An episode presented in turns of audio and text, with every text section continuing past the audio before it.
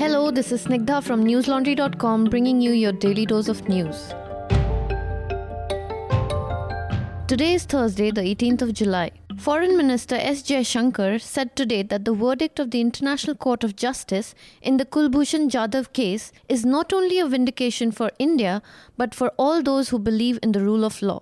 Kulbhushan Jadhav, a retired Navy officer, was arrested by Pakistan in March 2016 and accused of espionage, a charge that India has rubbished. A year later, a military court in Pakistan sentenced him to death. Yesterday, the International Court of Justice ruled that Pakistan must review his death sentence. Describing Kulbhushan Jadhav's detention as illegal, S. Jaishankar called upon Pakistan to release and repatriate him immediately.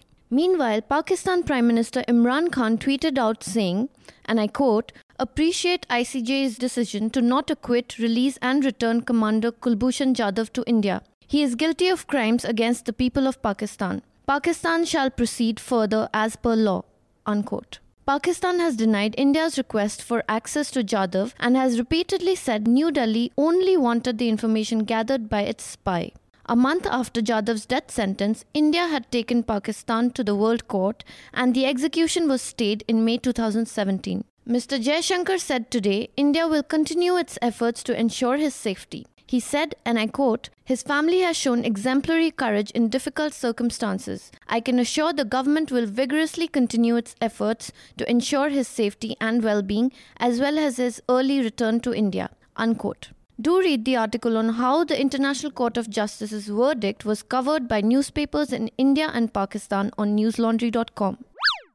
The political turmoil in Karnataka reached a climax today as Karnataka Chief Minister H.D. Kumaraswamy moved the trust motion in the assembly. He made a scathing attack on the rebel Congress JDS MLAs and the BJP for causing the political crisis in the state. He said, and I quote, I know the circumstances under which I have to face this trust vote. I have said earlier as well that power is not permanent. Unquote. While at least 12 rebel MLAs have reiterated that they will not return to the Congress, the party got a breather from legislator Ramalinga Reddy, who said that he would vote in favor of the Congress JDS government. Ahead of the floor test, BJP leader B.S. Yediyurappa expressed confidence that the coalition government would fall today. As the chief minister moved the confidence motion and insisted on a debate, BJP leader Yediyurappa appealed to the speaker to complete the trust vote proceedings within a day. The Supreme Court on Wednesday had given the 15 rebel MLAs of Karnataka complete freedom to opt out of the ongoing assembly session.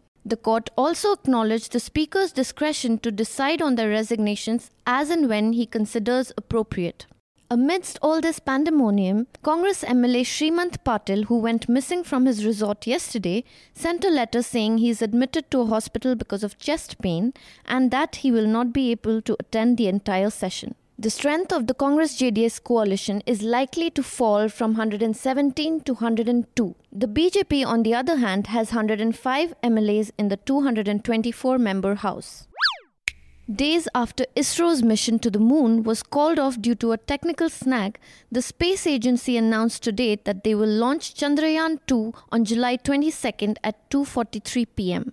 On July 15th, ISRO's ambitious mission to land a spacecraft on the moon was cancelled less than an hour before the launch. While ISRO did not specify it, there were indications that the problem was detected in the upper stage of the rocket that carries the cryogenic engine where liquid hydrogen fuel had been filled less than half an hour earlier. Chandrayaan 2 is to be India's first land rover mission to the moon as a sequel to the first orbiting mission of 2008. India also hopes to be the first country to land at the lunar south pole. The landing has been planned for September 6th or the next day, almost a month after the spacecraft nears the moon and starts orbiting it. The spacecraft is designed to go around the Earth for 17 days in increasingly bigger loops.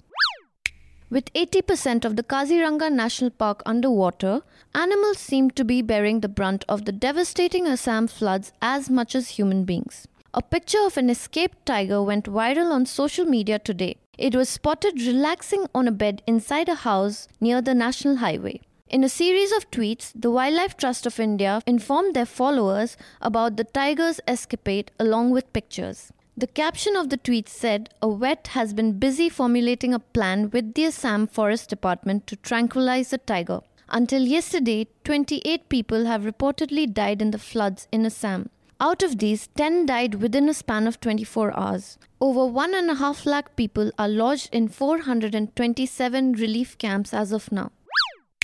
India's star sprinter Hima Das bagged her fourth gold by winning the 200 meter race at the Tabor Athletics meet in Czech Republic yesterday.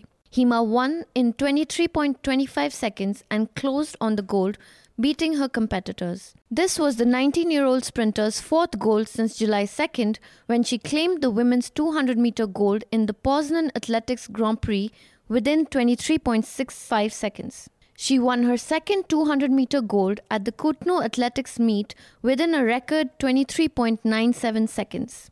Hima clinched her third gold on July 13th in the women's 200 meter event at Kladno Memorial Athletics meet in Czech Republic within 23.43 seconds. She is yet to qualify for the World Championship in both the quarter mile event and the 200 meter race. Leaders of Sudan's pro democracy movement and the country's ruling military council signed a power sharing agreement yesterday. The two sides held a signing ceremony in the capital of Khartoum, marking the end of three months of protests and negotiations. The document is a step towards civilian rule, but details of the agreement, including how power will be divided, still need to be worked out.